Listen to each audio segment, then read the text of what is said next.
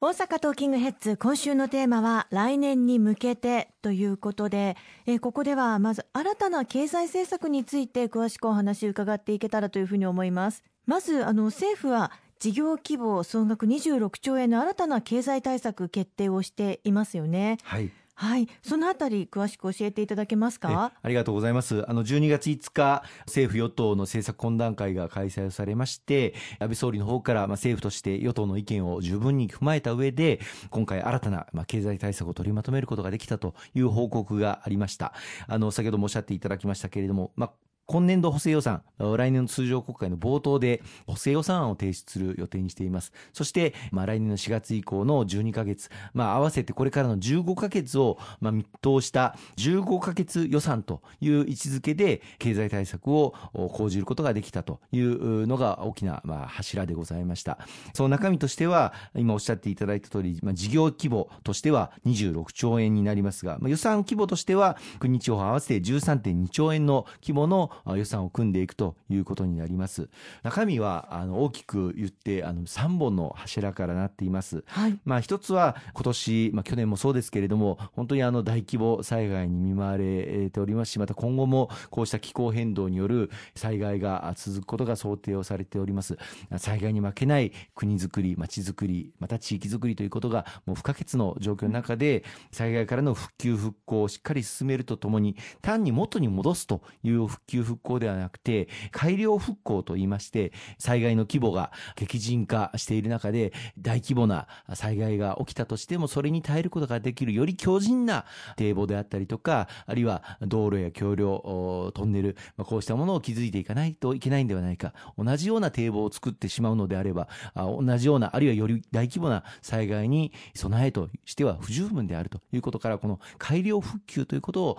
を力強く打ち出させていただきました。えそうした中で、被災地のあの家屋の解体、あるいは災害廃棄物の処理、まだまだ道半ばでございますし、また土砂の撤去、こうしたことを支援していきたいと思います。さらには、被害を受けられた中小企業の復旧支援、これはあのグループ補助金というのがあるんですが、各中小企業がグループを組んでいただいて、そのグループとして申請していただければ補助金が出るというグループ補助金、これは東北東日本大震災の時から始まった制度ですけれども、今回も台風15号、19号、また台風21号の集中豪雨で被害を受けられた方々も対象になるということが確定をあのいたしました。さらには昨年、今年、来年と防災減災国土強靭化のための3か年の緊急対策というものをやらせていただいておりまして、まあ、どの地域が脆弱なのか、災害に対して備えが足りてないのか、これを総点検を全国した上で、来年までこの3年間の緊急対策やっているんですが、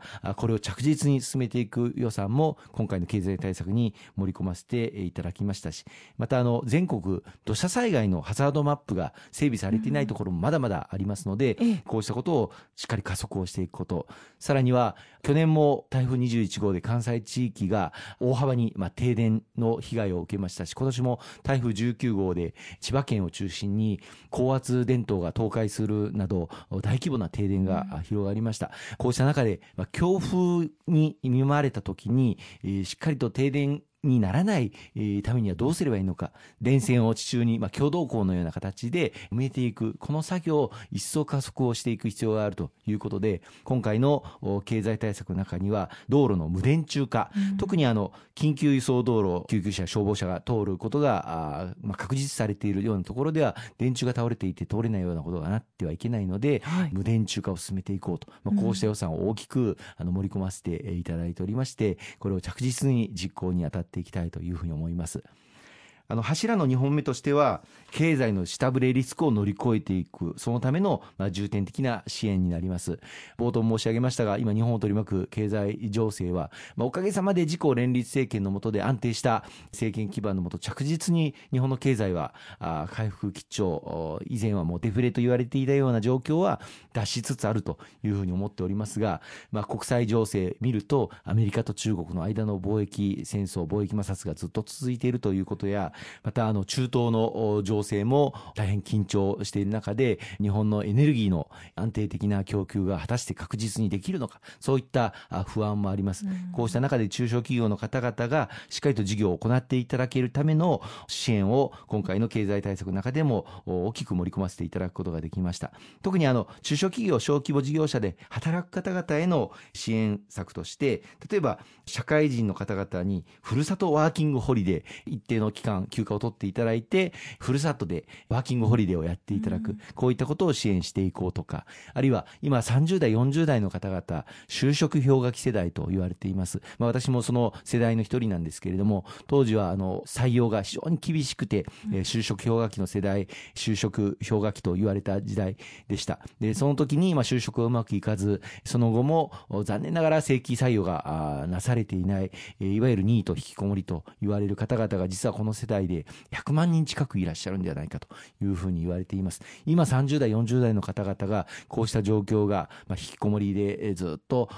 家から出てこれないという方々がこのまま続いてしまうと今はまあ親御さんが元気だからまだそういった方々の生活も支えていただいてますけれどもこのまま両親も高齢化していく先行きが不安だという中でこうした就職氷河期の方々がしっかりと社会で活躍できるようにサポートしていくということが何よりも重要になってきております。あの今、各地域で地域若者サポートステーションとか、あるいは若者ハローワークとか、これまで20代、30代を中心に支援をしてきた制度がありますが、これをこの就職氷河期世代に広げて、40代半ば後半まで支援していけるようにしようということも、今回の経済対策で盛り込まれたところです。